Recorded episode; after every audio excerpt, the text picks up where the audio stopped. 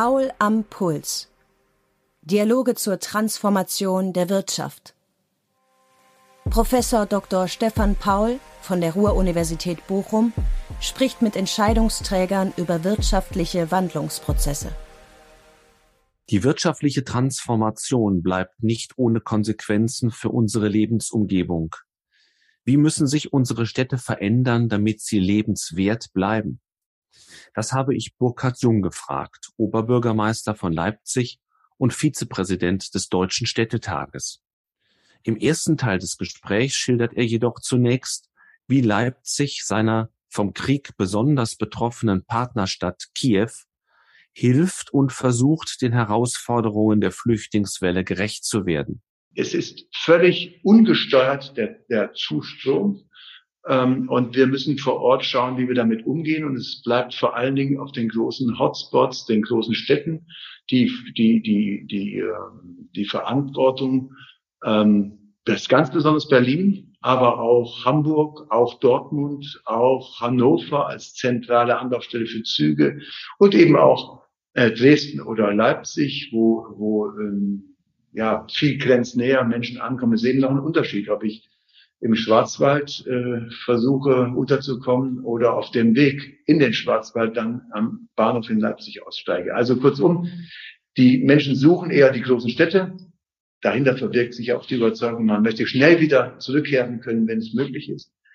Man will gar nicht hier äh, verwurzelt werden und bleiben, im Unterschied zu denen, die 2015 aus Not, aus Kriegssituationen, aus wirtschaftlichen Erwägungen, aus Verfolgungs-, aus politischen Gründen zu uns gekommen sind, ist es hier die pure Kriegsnot, die dazu führt, sich auch wieder sehr schnell umorientieren zu wollen und zurück in die Heimat zu wollen.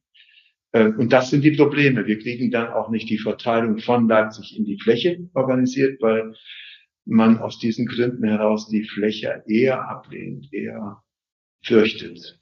Im zweiten Gesprächsteil warnt er vor einer weiteren Verödung der Innenstädte und plädiert dafür, den öffentlichen Raum neu zu bespielen.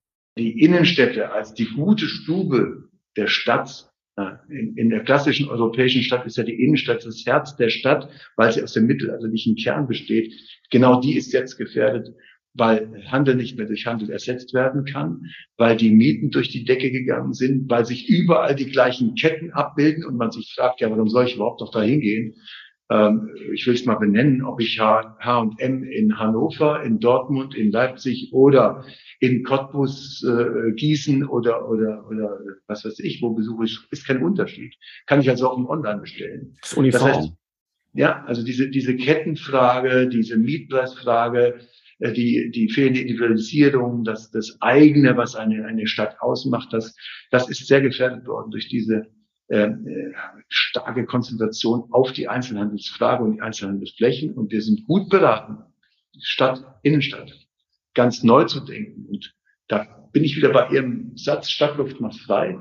Wir müssen so wie, ich bin da vielleicht ein bisschen romantisch, aber so wie die, wie die mittelalterliche Stadt äh, dass die, die Stadt der Gaukler, der, der Händler, des Austauschs, des, des Markttreibens, der Musik, der Kultur, des, des, des Lebens, des Gewerbes, des Handwerklichen, der sozialen Infrastruktur, der Verwaltung, äh, die, diese, diese gemischte europäische Urbanität, äh, die gilt es wieder zu, zu entwickeln, zu entdecken und, und vorwärts zu treiben. Und da braucht es ganz neue Muster. Wir werden Handel nicht mit Handel ersetzen können. Aus der Sicht von Jung ist die Digitalisierung, Stichwort Smart City, zwar für die Stadtentwicklung nützlich. Überragenden Wert habe es jedoch, menschliche Begegnungen zu ermöglichen. Und dennoch äh, zeigen alle Untersuchungen, dass die persönliche Begegnung, die haptische Begegnung, das Erleben, äh, auch der Zufall der Begegnung unersetzbar ist. Ähm, und das ist mir nochmal deutlich geworden am Thema Messe. Ähm, manche reden ja schon davon, dass die Messen ähm, überlebt sind, dass wir keine Messen mehr brauchen. Das geht heute alles so zum Online und digital. Nein, wir erleben gerade das Gegenteil. Wir erleben in dieser Corona-Zeit eine Sehnsucht nach persönlicher Begegnung, nach Kongress, kombiniert mit Messe, um, um genau den Zufall der Begegnung oder den Anstoß, den ich sonst nie bekommen hätte, aufgrund der Zufälligkeit, äh, Raum zu geben, der Nähe des Menschen. Äh, wissen Sie, ich kann mich auch ganz, ganz schlecht digital verlieben. Ähm, ich ich brauche ich brauch sozusagen auf jeden Fall die Berührung. Ich brauche äh, in der Tat den Menschen in seiner ganz Ganzheitlichkeit, in, in seinem, seinem Wesen und Kopf, Herz und Hand, um ja, um, um Menschsein auch leben zu können. Und äh, wenn ich Ihnen als Theologe sage, ich habe mal Theologie studiert, ähm, Kierkegaard hat den, den wunderbaren Satz geprägt, alles kann der Mensch entbehren, nur den Menschen nicht. Äh, daran wird deutlich, dass der Mensch als soziales Wesen äh, davon lebt, vom Austausch, dem Miteinander, äh, auf, der, auf der ganz persönlichen Begegnungsebene. Äh, und, und alle digitalen Formen, die wir haben, äh, ersetzen das nicht oder werden erst möglich durch ein Vertrauen, was ich zu Menschen habe in meiner unmittelbaren Umgebung.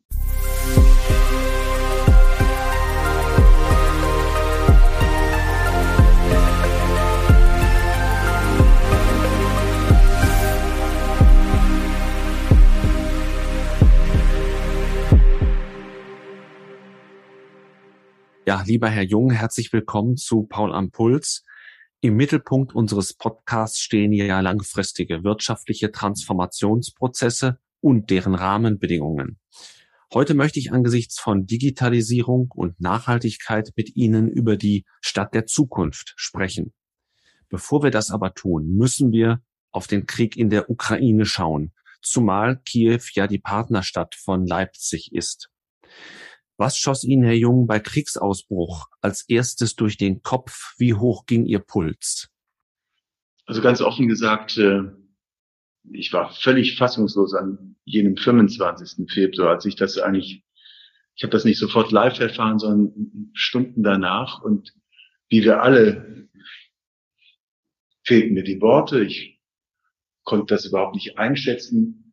Äh, wissen Sie in der Tat, es gibt eine sehr persönliche Bindung an Kiew, wo ich äh, regelmäßig gewesen bin. Ich sehe mich noch 2014 über den Maidan laufen. Ähm, die, die 100 äh, getöteten Menschen mit den Gedenkorten vor Augen. Und damals war es möglich, von, von Kiew nach Moskau zu reisen. Dort habe ich die Denkmalmesse eröffnet, die wir als Stadt Leipzig in Moskau wiederum verantworten.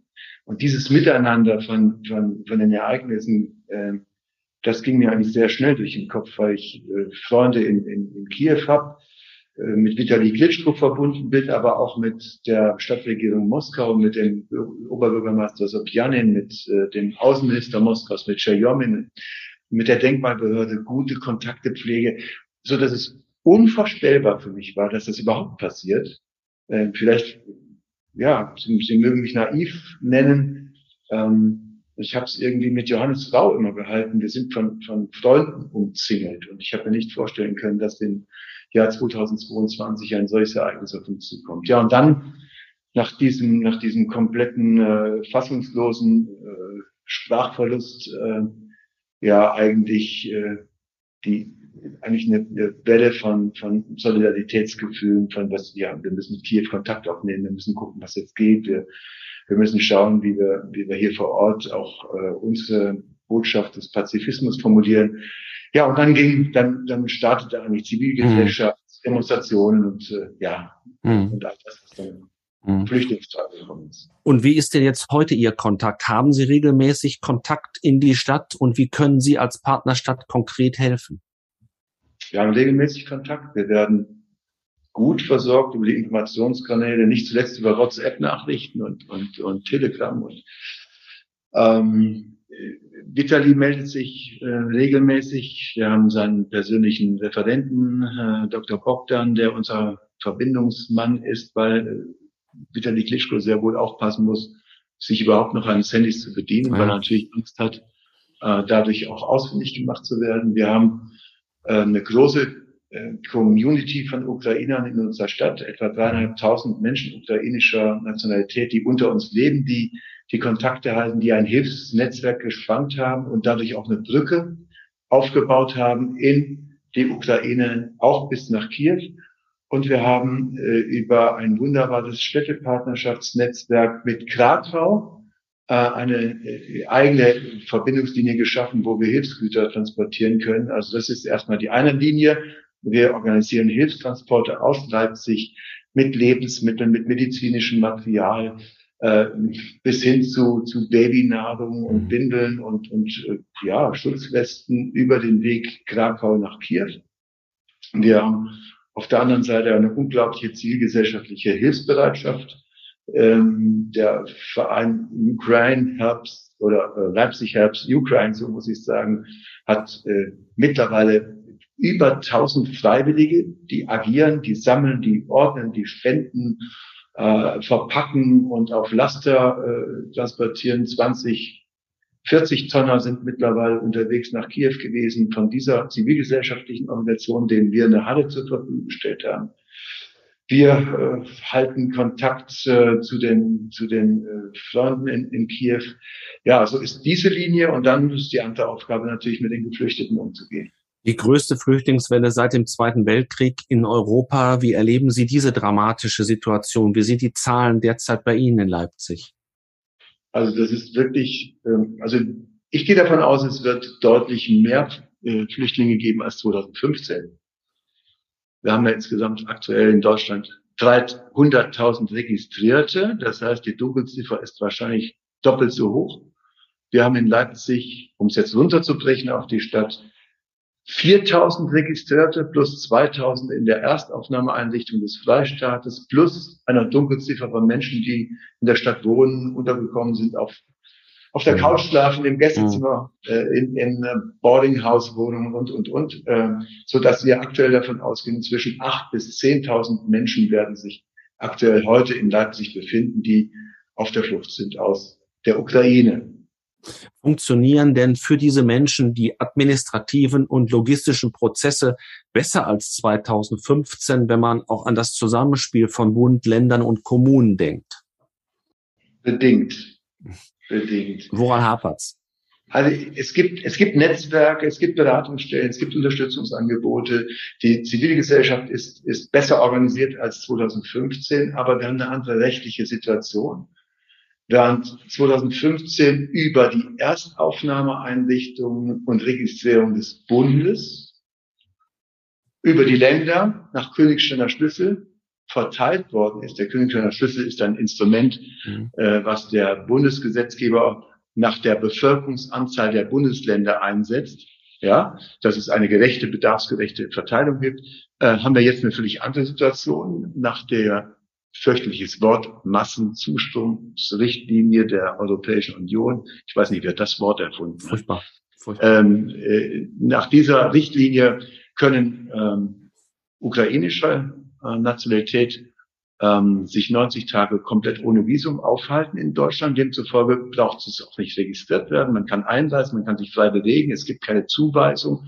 Es gibt keine, keine ähm, Steuerung der Flüchtlingsströme, sondern man kommt irgendwie in Deutschland an, entweder mhm. mit dem Zug, mit dem Privat-Pkw, mit äh, Bussen, mit äh, Hilfstransporten oder das kann auch ein Privatmann, äh, eine Privatfrau sein, die sich auf den Weg macht nach in die Ukraine, in Lemberg Menschen abholt. Äh, also es ist völlig ungesteuert der, der Zustrom.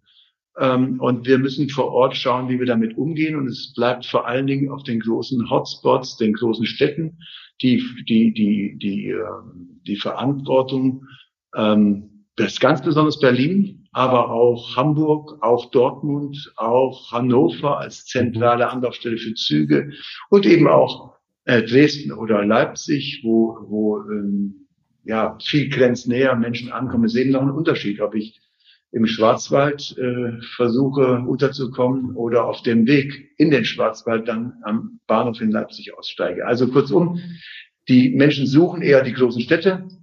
Dahinter verbirgt sich auch die Überzeugung, man möchte schnell wieder zurückkehren können, wenn es möglich ist. Mhm. Man will gar nicht hier äh, verwurzelt werden und bleiben, im Unterschied zu denen, die 2015 aus Not, aus Kriegssituationen, aus wirtschaftlichen Erwägungen, aus Verfolgungs-, aus politischen Gründen zu uns gekommen sind, ist es hier die pure Kriegsnot, die dazu führt, sich auch wieder sehr schnell umorientieren zu wollen und zurück in die Heimat zu wollen. Äh, und das sind die Probleme. Wir kriegen dann auch nicht die Verteilung von Leipzig in die Fläche organisiert, weil man aus diesen Gründen heraus die Fläche eher ablehnt, eher ja. fürchtet. Aber realistischerweise wird man doch davon ausgehen müssen, dass viele, die jetzt hier sind, nicht so schnell wieder zurückgehen können. Und deswegen ist die Frage, und das ist meine Frage auch an Sie, muss man nicht in gewisser Weise eben Integration mitdenken, weil viele hier bleiben werden? Und woran mangelt es dann am meisten? Ist es der Wohnraum? Werden es die Kindergarten- und Schulplätze sein? In welche Szenarien denken Sie dort? Also wir richten uns ein auf äh, 12.000 bis 13.000 Menschen, die in Leipzig zumindest dieses Jahr unterkommen müssen. Und da beginnt das Problem natürlich. Oberstes Ziel ist das Dach über dem Kopf, die Wohnung, die es nicht gibt.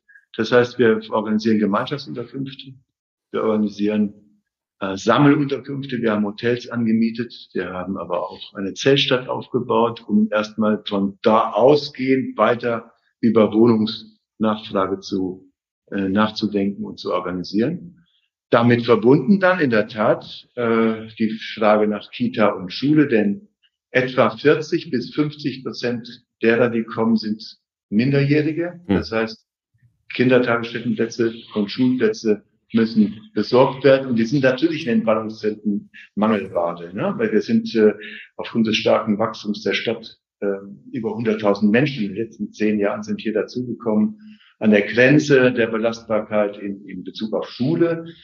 Kita haben wir mittlerweile organisiert, dass wir dort momentan etwa 200, 300 Plätze äh, vorhalten können. Wir müssen die Standards verändern. Wir sind mit dem Landesgesetzgeber in der Diskussion, wie organisieren wir äh, einen anderen Personalschlüssel in einer Übergangszeit. Aber Schule wird wirklich noch ein Riesenproblem, so dass wir dazu neigen, zunächst mal Schulpflicht auszusetzen. Mhm. Ähm, ukrainische äh, Flüchtende sind unglaublich gut digital vernetzt. Der mhm. Unterricht findet teilweise ja. sehr, sehr gut digital statt von, von den Lehrerinnen und Lehrern in mhm. der Ukraine, so dass man versucht, so, eine, so einen Übergang zu organisieren. Also Dach über dem Kopf mit Wohnung, Riesenproblem, ähm, wird uns nur gelingen, indem wir dann doch wieder in die Fläche gehen und Menschen motivieren, dann auch in die Dörfer, in die kleineren Städte zu gehen. Zweites Stichwort Kita und Schule. Auch da braucht es eine andere Verteilung, weil die großen Zentren, die großen Städte da an der Grenze der Belastbarkeit sind oder sie schon überschritten haben aufgrund der Wachstumsgeschichten äh, der letzten Jahre. Das ist das größte Thema. Und wenn ich das noch ansprechen darf, natürlich auch äh, die psychologische Begleitung, die Unterstützung. Mhm. Es, es kommen traumatisierte Menschen hier an, es kommen Kinder und Jugendliche an, die medizinische Hilfen sind zu organisieren. Äh, es kommen viele Menschen auch, äh, ältere Menschen mit mit äh, Langzeiterkrankungen, mhm. mit chronischen Leiden an, ob das Dialysepatienten sind, ob das Krebspatienten mhm. sind, äh, auch ein Riesenthema, was wir vor der Brust haben. Ja, ich, ich mache mal so weiter. Und Sie haben gesagt, es gibt ein enormes zivilgesellschaftliches Bedürfnis zu helfen. Ähm, da, da wird mit angepackt. Trotzdem wird ja manchmal auch die Frage gestellt, die Sie jetzt gar nicht beantworten können, aber wo Sie vielleicht eine Einschätzung haben, wie lange hält denn auch diese Hilfs- und Unterstützungsbereitschaft, wenn manches jetzt schon ein bisschen am Limit ist für unsere Verhältnisse? Äh, wenn sich die Zahlen verdoppeln, wenn sie sich verdreifachen, wie, wie gelingt es sozusagen, die Bereitschaft äh, der Bürgerinnen und Bürger in ihrer Stadt auch aufrechtzuerhalten, zu helfen? Ja, Sie sprechen da eine ganz, ganz wichtige Frage an. Äh, ich benutze oft gern das Bild, die zivilgesellschaftliche Hilfe ist der Sprint und der Marathon liegt dann bei der Verwaltung. Ähm, das, das heißt, natürlich ist irgendwann die Couch nicht mehr der richtige Platz für den Gast. Und äh, Sie kennen das bei Besuch, ne? den man dann überbekommt. Oder ähm, ich kann nicht mehr helfen, ehrenamtlich neben meinem Beruf, den ich habe, neben meiner Familie, die ich habe, neben meinen Herausforderungen, die alltäglich auf mich hereinprasseln. Denken Sie alleine an, aufgrund der, der Corona-Situation, was ja. psychisch auch bei, bei Menschen bei uns natürlich los ist, an, an Überforderungserscheinungen. Ähm, und, und so gehe ich davon aus, dass wir äh, in der Tat strukturell das überführen müssen. Von den äh, 8000, die zurzeit in der Stadt sind, sind etwa 4.000 bis 5.000 privat in Wohnungen untergebracht. Und daran sieht man, das wird perspektivisch nicht, mhm. nicht äh, äh, lange so weitergehen und wir werden da Unterkünfte brauchen. Wir werden andere Wohnungen äh, organisieren müssen. Ähm, ja, das ist, das ist ein Thema. Und dann sind wir auch bei dem, der Frage der Integration. Äh, ja, es wird Klebeeffekte geben. Es wird Menschen geben, die werden sich hier auch, auch ähm, wohlfühlen. Man will arbeiten, also viele wollen arbeiten. Die Arbeitserlaubnis ist gegeben, so dass wir also auch davon ausgehen, Integration in den Arbeitsmarkt, Wohnungsmarkt, Kinder, Tagesstätten, Schulen. Das wird der Weg sein, der uns auf jeden Fall im nächsten halben Jahr äh, vorgezeichnet ist. Es sei denn, äh, dort in der Ukraine entstehen die Dinge anders und es kommt schnell zu, zu Friedensverhandlungen. Hm. Das Wohnraumthema ist vielleicht auch die Möglichkeit, so schwer das fällt, auf unser eigentliches Thema zu wechseln, nämlich die künftige Stadtentwicklung. Denn so hängen die Dinge ja miteinander zusammen. Wir haben es gesagt, die Wohnraumsituation verschärft sich in bestimmten Segmenten jetzt nochmal dramatisch. Und wenn man die Zahlen auch schon vor dem Krieg nimmt, dann wird prognostiziert, dass bis zum Jahre 2050 etwa zwei Drittel aller Menschen weltweit in Städten leben wollen. Ähm, früher hieß es mal, Stadtluft macht frei. Gilt das auch noch in Zukunft? Ich benutze den Stadt, den, den, den benutze ich gerne. Ähm, weil, weil er stimmt ja, er stimmt ja. Viele Menschen suchen ja auch deswegen die Stadt, weil sie bunt ist, weil sie vielfältig ist, weil ich mit meiner Individualität anders aufgenommen werde, weil sie toleranter ist in der Regel, weil, weil Städte ähm, Orte der Diversität, der kulturellen Vielfalt sind. Ähm, Denken Sie äh, an, an, Menschen mit anderer sexueller Orientierung. Denken Sie an Menschen, die ähm, sich als divers verstehen. Ähm, also ist, für viele, viele Menschen ist die Stadt nach wie vor der Ort, wo sie freier ihre Individualität leben können. Und insofern stimmt der Satz. Aber ja, ähm, durch den Druck auf den Wohnungsmarkt, durch die steigenden Kosten in der Stadt, durch die Verdrängung und Segregation in bestimmten Bereichen wird dieses Thema zunehmend schwieriger. Und wir sind gut beraten, dass wir versuchen, ähm, gesetzliche Formen zu finden, Mieten, Mietsteigerungen einzugrenzen, äh, Milieuschutzsatzungen anzuwenden, um die Bevölkerungsstruktur in einem Stadtteil nicht zu verändern, um zwei Beispiele zu sagen. Es gibt eine Mietpreisexplosion in bestimmten Stadtteilen vieler, vieler deutscher Unternehmen, in Leipzig bestimmt auch. Ähm, man hat so ein bisschen die Sorge, dass dort bald nur noch Vermögende leben können, was genau diese Diversität zerstören würde, die Sie auch gerade proklamiert haben.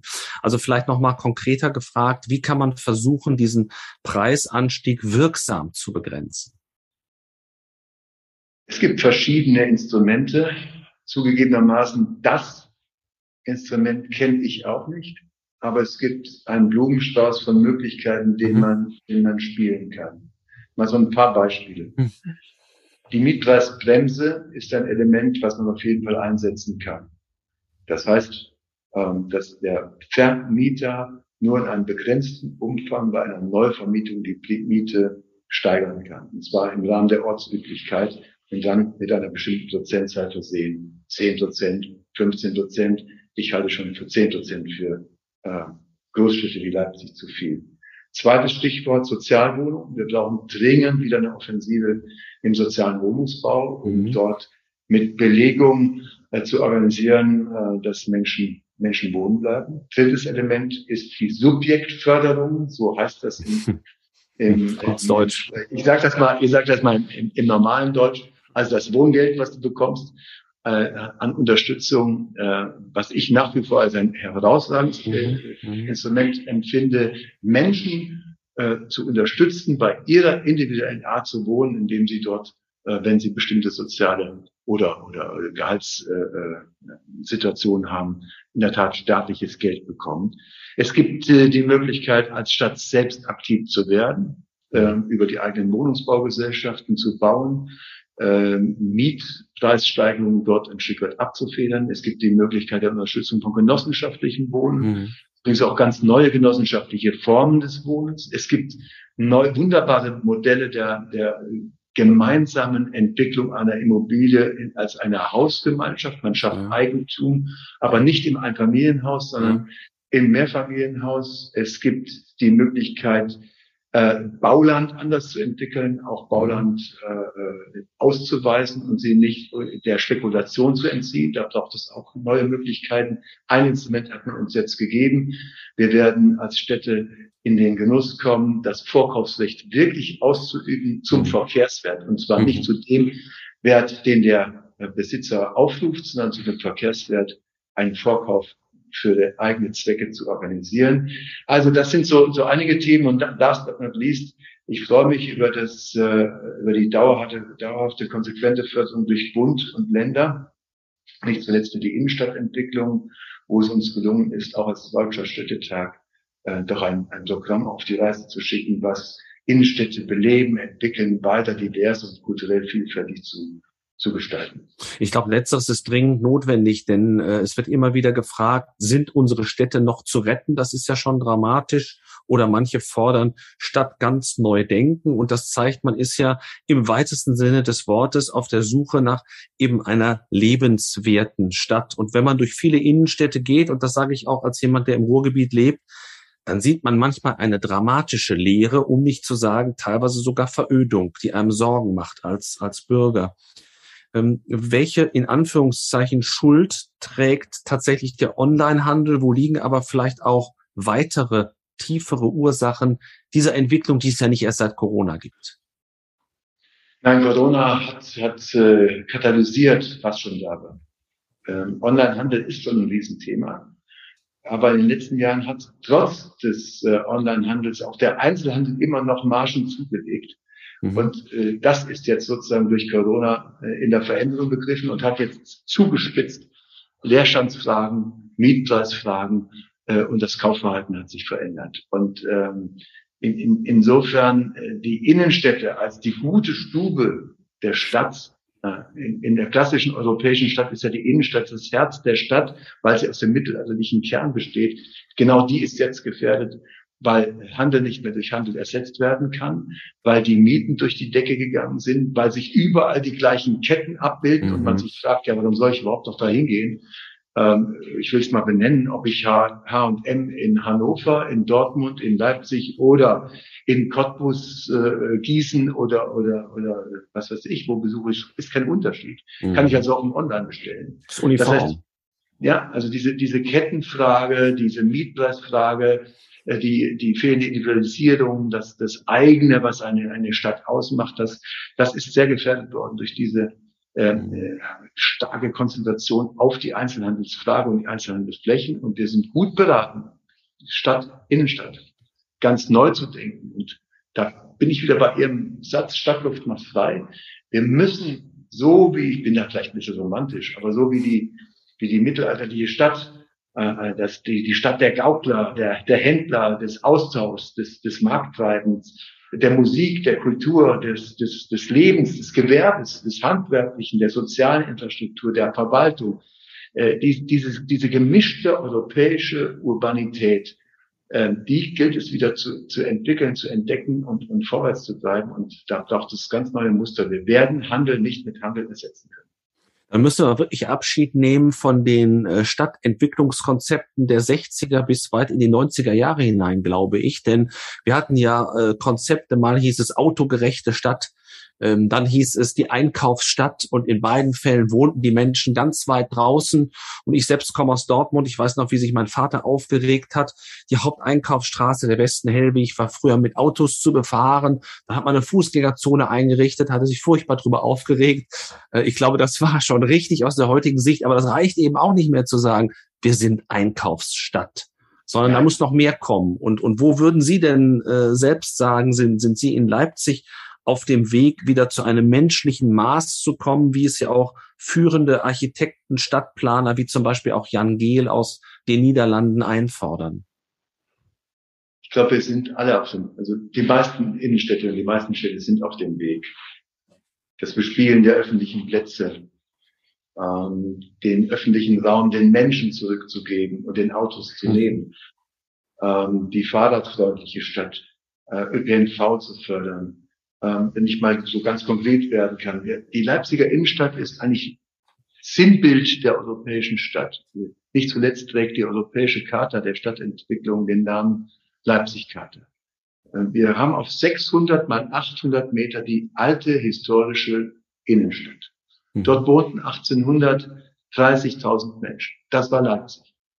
Und, und auf diesen 600 mal 800 Meter übrigens, das ist kleiner als manches Einkaufszentrum auf der grünen Wiese, ja, äh, äh, da, da spielte sich alles ab. Und der Bund hat gut daran getan zu sagen, äh, diese Innenstadtsituation ist ein nationales äh, Erbe, das ist nationale Aufgabe, diese Innenstädte zu bewahren, weil, weil dort ist das Herz äh, unserer, unserer gesellschaftlichen äh, Gesamtentwicklung, auch des Ausgleichs. Und äh, wir haben über das Programm des Bundes einen, einen Manager einstellen können, der die Aufgabe hat, die Akteure zusammenzuführen, sowohl den Handel als auch die Gastronomie, als auch die Kultur, als auch die Handwerker und die, die Anwohner. Es gibt schöne Beispiele. In Lübeck äh, wird aus dem ehemaligen Kaufhaus ein Uni-Standort. Mhm. In meiner Heimatstadt Siegen ist eine Etage des Karstadt Hauses äh, ein Hörsaal geworden für die Universität. In Bremerhaven hat die Stadt den alten Kaufhausstandort gekauft und schafft dort Wohnungen mitten in der Innenstadt. In, in Herne gibt es das Projekt Neue Höfe. Äh, dort werden Büros, Gastronomie, Fitnessstudio, Außenbereich kombiniert und das leerstehende Kaufhaus ist nach zwei Jahren Transformation voll vermietet und preisgekrönt. Also mhm. wir brauchen ganz neue Ideen für den, auch den Zwischenankauf von leerstehenden Immobilien. Wir brauchen soziale Infrastruktur, ob es die Volkshochschule ist, die Musikschule, die Universität, ob es öffentliche Verwaltung, ob es Beratung ist, ob es Jugendzentren ist. Ähm, und wir brauchen gleichzeitig eine Bespielung des öffentlichen Raums. Das ist das Musikfestival, das ist bei uns in Leipzig, das ist Wave Gothic, das ist äh, äh, der, der Versuch, Menschen zusammenzubringen, ganz anderer Art über Sport, Kultur, Begegnung und Markt. Ähm, und und äh, es gibt sicherlich noch viel, viel mehr Best-Practice-Beispiele. Ich kann ähm, darauf verweisen, es gibt eine äh, Seite unsere-stadtimpulse.de. Da gibt es wunderschöne Beispiele, wie man wiederbeleben kann und welche Ideen entwickelt werden.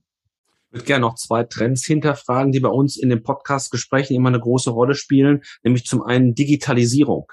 Jetzt haben wir ja eben gesagt, naja, die Digitalisierung ist ja nicht zuletzt auch Krisenverursacher durch den Onlinehandel.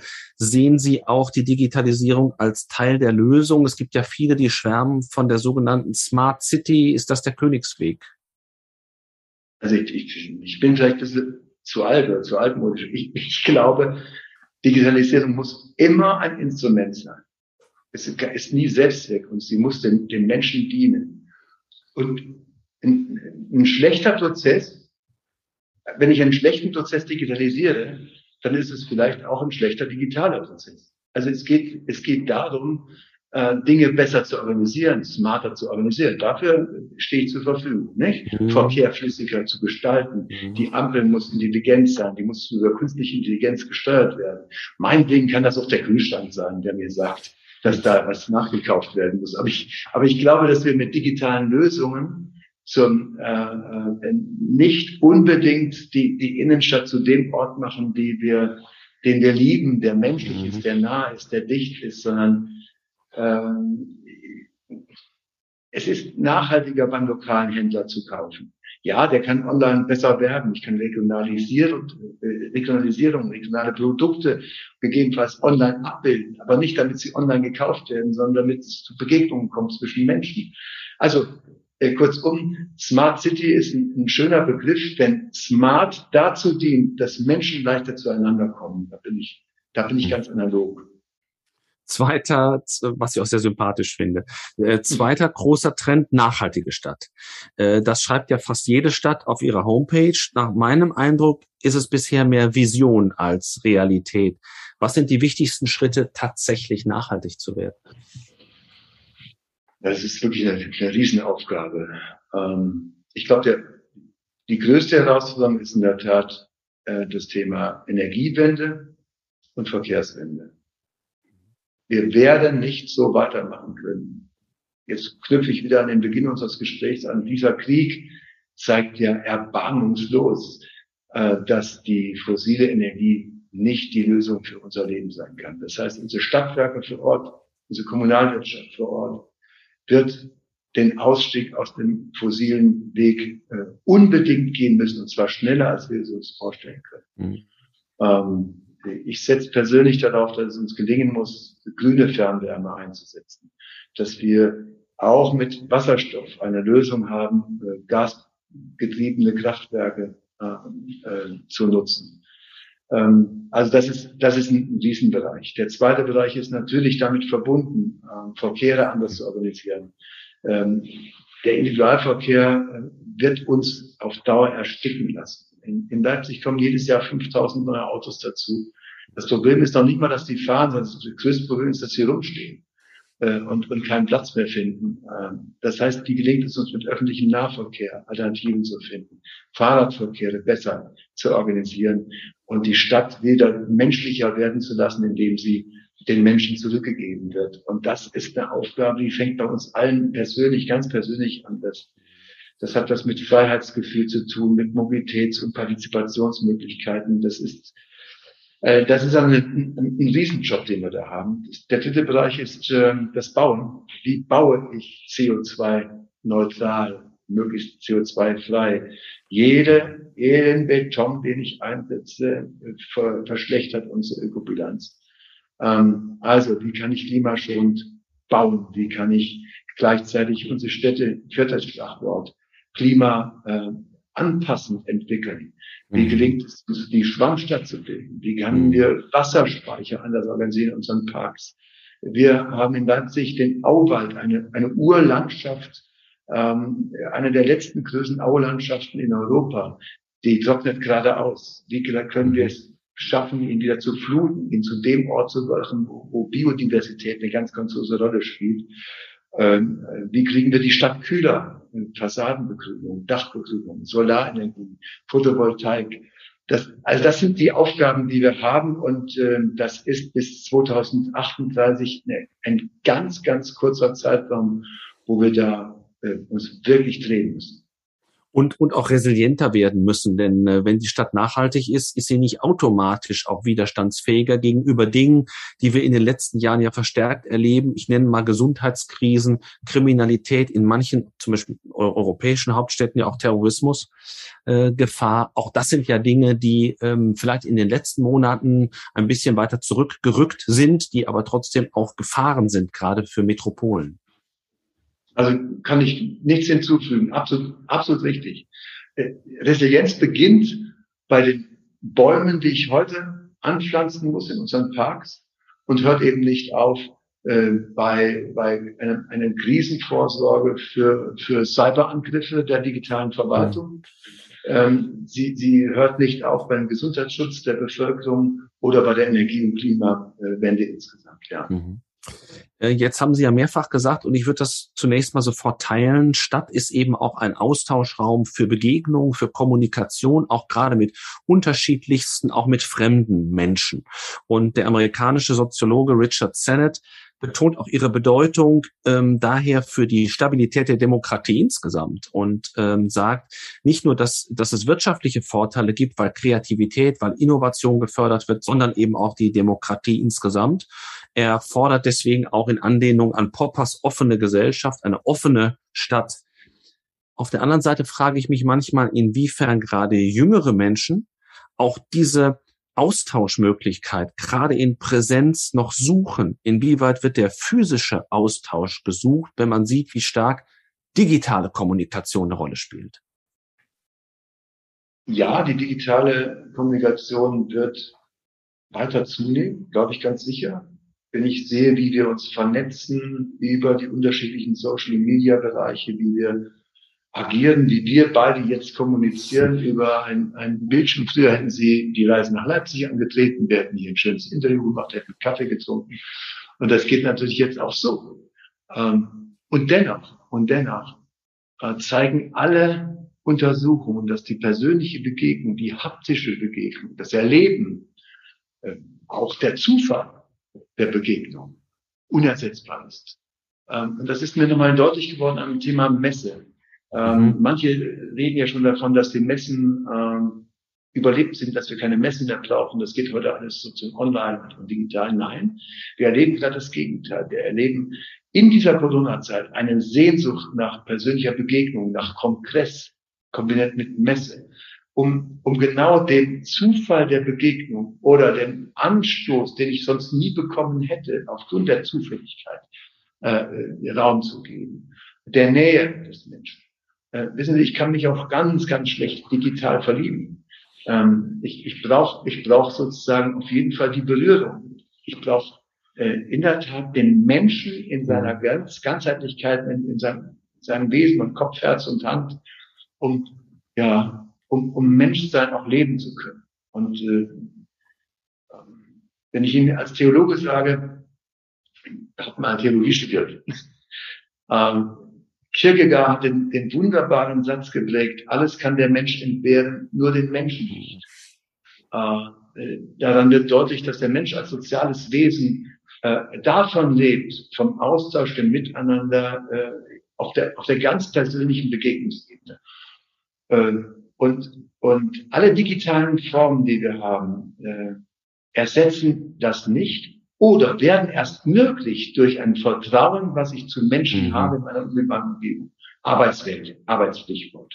Äh, äh, ein Team, was ich gut kennt, was einander vertraut, was im tagtäglichen Leben miteinander agiert und gearbeitet hat, kann digital wunderbar ein ganzes Jahr lang funktionieren. Ein neues Team, ja. davon bin ich überzeugt, werden Sie kaum bilden können, indem Sie alle im Homeoffice lassen und digital bespaßen. Ja. Bei uns beginnt jetzt ja auch gerade wieder in diesen Tagen Lehre in Präsenz. Und das wird von vielen Studierenden geschätzt, aber wir müssen auch daran arbeiten, dass es noch mehr werden, die sozusagen auch aus der Form der Isolation herauskommen. Das ist auch eine Gefahr bei diesen, bei diesen Medien. Aber ich habe noch eine vielleicht Frage zur, zur Stadtentwicklung, weil Sie ja auch Präsident des Deutschen Städtetages waren, Vizepräsident noch sind. Leipzig und andere Metropolen sind das eine. Und ich denke, Sie haben aufgrund Ihrer Größe, Historie, Attraktivität viele Chancen, sich weiterzuentwickeln. Aber es gibt ja tausende kleinere Städte in Deutschland. Kann jeder sozusagen dieses Rezept, so wie wir es gerade besprochen haben, umsetzen oder sehen Sie auch die Gefahr, dass manche Städte abgehängt werden? Also ich, ich hüte mich immer davor, so Kolleginnen und Kollegen da gute Ratschläge zu geben, aber ich sehe natürlich ganz realistisch, dass einige es besonders schwer haben. Mhm. Ähm, einige Städte haben diesen Kern nicht, den sie mühsam wiederentdecken sind im Zweiten Weltkrieg so zerstört worden, dass daraus die autogerechte Stadt wurde, die mit großen Schneisen quer durch die Stadt äh, das zunichte gemacht hat, was noch da war. Oder haben nicht die kritische Größe, um für ein Umland Anlaufpunkt zu werden. Mhm. Dann wird es besonders schwer. Oder die Jugend geht weg. Ja. Ähm, es kommt zu einer Verödung dieser, dieser Innenstädte. So schön die Marktplätze renoviert sind und die Fachwerkhäuser äh, ein Anlachen, es findet nichts mehr statt. Es ist, es ist kein, mhm. kein Leben mehr. Ähm, und da braucht es schon in der Tat ganz kluge Ideen, neue, fantasievolle Ansätze, diese Stadt wieder attraktiv zu machen, zu einem Anziehungsort zu machen. Und ich, ich glaube, das wird nur über, über Betrieb gehen, also über Begegnung, über Unverwechselbarkeit, über, um es mal modern im Marketingdeutsch zu sagen, über einen USP, den ich entwickeln muss für meine Stadt. Ähm, äh, sonst wird es nicht funktionieren. Ja, das ist so. Wir erleben das gerade im Osten. Ja. Wir erleben das gerade in, in ostdeutschen äh, äh Ländern, wo die jungen Leute weggegangen sind, die Großstadt gesucht haben. Leipzig prosperiert, hat abgesaugt aus dem gesamten Umland die jungen Menschen und die kleineren Städte leiden enorm darunter und haben große Probleme, ihren USP zu formulieren und zu entdecken, wenn die Jungen weggegangen sind. Das ist so, ja. Jetzt würde ich gerne noch zwei, drei persönliche Fragen stellen. Sie haben es zwischendurch mal erwähnt. Sie haben evangelische Theologie, Sie haben auch Germanistik studiert, waren im Lehramt tätig. Was war Ihre Motivation, beruflich in die Politik zu wechseln? Ja, ich wurde, ich, ich war sehr jung, als ich Schulleiter wurde und hatte das große Glück, eine Schule in freier Trägerschaft aufbauen zu dürfen.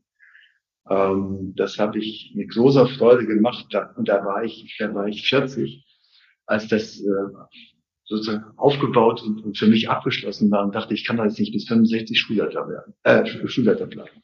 Das war der, der persönliche Hintergrund und äh, der enge Kontakt zum damaligen Oberbürgermeister Tiefensee führte mich dann zu dem Bereich ähm, Dezernat Jugendschule Sport Schule kannte ich mich aus, Jugendarbeit, äh, da war ich groß geworden und Sport war mein Hobby. Ähm, also so, so bin ich eigentlich reingerutscht ähm, äh, in, die, in die Politik und habe dann 99 den, den, das Amt des Beigeordneten für Jugendschule Sport begleitet. Und das hat große Freude gemacht, zu gestalten, kommunal zu entwickeln, kommunal dabei zu sein. Durfte dann die Olympiabewerbung äh, verantworten für die Stadt Leipzig. Also das waren dann so Gestaltungsaufgaben, die, die mir sehr, sehr lagen. Wiewohl ich die Zeit als, als Lehrer und dann auch als Schulleiter äh, unglaublich gerne, äh, unglaublich gerne daran denke. Und welchen anderen Beruf hätten Sie sich noch vorstellen können, wenn es jetzt nicht der Lehrberuf und nicht der Politiker gewesen wäre? Ich, sehe mich noch als jungen Mann äh, äh, nach dem Abitur zur Berufsberatung des Arbeitsamtes gehen. Ich habe einen Test gemacht, ähm, ob Medizin was für mich wäre. Aber die kamen eindeutig zu dem Ergebnis, ich muss was mit Menschen machen und der Lehrberuf sei der wichtige. Und insofern, äh, das klingt wirklich komisch, ich habe ab dem ersten Schultag als junger, junges E-Männlein, wie man das in meiner Heimat genannt hat, gedacht, oh, ich möchte der werden, der da vorne steht. Und stell dich mal vor, der hatte 64 Kinder in der Klasse, der Herr Hofmann, und hat das geschafft, uns alle zu zügeln. Hatte allerdings auch noch einen Stock. Und da war der Respekt, glaube ich, noch ein anderer. Das muss man mit allem Vor- und, Vor und Nachteil. Mädchen saßen auf der einen Seite und die Jungs auf der anderen Seite. Wenn, wenn Geld keine Rolle spielen würde, was würden Sie sich für Ihre Stadt Leipzig wünschen? Ich, ich träume gerade von einem unglaublich großen Projekt, das ich gerne noch realisieren würde in meiner Amtszeit, zumindest so weit treiben würde, dass ich einen Grundstein lege. Das ist mein Demokratie-Campus. Also an dem Ort der ehemaligen Stasi-Zentrale, an dem Ort, wo gegeißelt und geknechtet wurde und geknebelt wurde. Einen Ort zu schaffen, wo über Demokratie und Freiheit, über Transformation und europäische Geschichte geforscht, nachgedacht, mit jungen Menschen diskutiert wird, wo man einander begegnet zwischen Ost und West, wo sowohl die Stasi-Unterlagen aufbewahrt werden, als auch äh, in die Zukunft Demokratie buchstabiert wird. Äh, das würde ich gerne noch anschieben und dafür brauche ich ziemlich viel Geld. Ähm, also die 200 Millionen, die wir da im Auge haben, da, das wird nicht ohne den Bund und äh, die Unterstützung der Bundes Politik gehen. Aber das ist so ein Projekt, das würde ich sofort realisieren, wenn Sie mir morgen den Geldcheck auf den Tisch stellen. Äh, zwei Fragen noch, die ich immer stelle, nämlich Studierende sind die Arbeitskräfte von morgen, die diese Transformationsprozesse, über die wir jetzt gesprochen haben, ja auch vorantreiben müssen. Was glauben Sie, welche, welche Eigenschaften, welche Persönlichkeitsmerkmale sind besonders wichtig, um die Aufgaben der Zukunft zu bewältigen? Es sind eigentlich die alten Neugier, wirklich neugierig bleiben. Nicht glauben, dass man die Weisheit mit dem Löffel gefressen hat, sondern fragen, wie ein Schwamm aufnehmend, was alles möglich ist zu denken und dann kommunikativ bleiben. Also neugierig, äh, suchend und kommunikativ, das halte ich für ganz wesentliche Voraussetzungen, um mit, mit, mit Offenheit und Flexibilität und Agilität sich den großen, großen Fragen der Zukunft zu stellen. Letzter Punkt, eine Satzergänzung. Wir haben über Transformation gesprochen. Und wenn es einen Satz gäbe, der würde mit Transformation beginnen, dann käme ein Gedankenstrich. Wie würden Sie den ergänzen? Ein neuer Begriff für die ständige Veränderungsbereitschaft und die Veränderung der gesellschaftlichen Verhältnisse durch die Zeit. Und äh, unverzichtbar für menschliche Entwicklung. Dann, lieber Herr Jung, ganz, ganz herzlichen Dank, dass wir heute Ihren Puls fühlen durften. Man hat gemerkt, wie er hochging bei vielen Fragen. Das zeigt, wie verbunden Sie auch persönlich sind mit diesen Dingen, was ich wiederum persönlich sehr sympathisch finde. Ich darf Ihnen aktuell für das, was Sie zu bewältigen haben, für Ihre Stadt alles Gute wünschen, für Sie persönlich aber auch dass alles eine gute Entwicklung nimmt und Sie vielleicht Ihren Traum vom Campus auch realisieren können. Herzlichen Dank für heute. Danke Ihnen, Paul. Alles Gute und schöne Grüße nach Bochum. Dankeschön. Alles Gute nach Leipzig.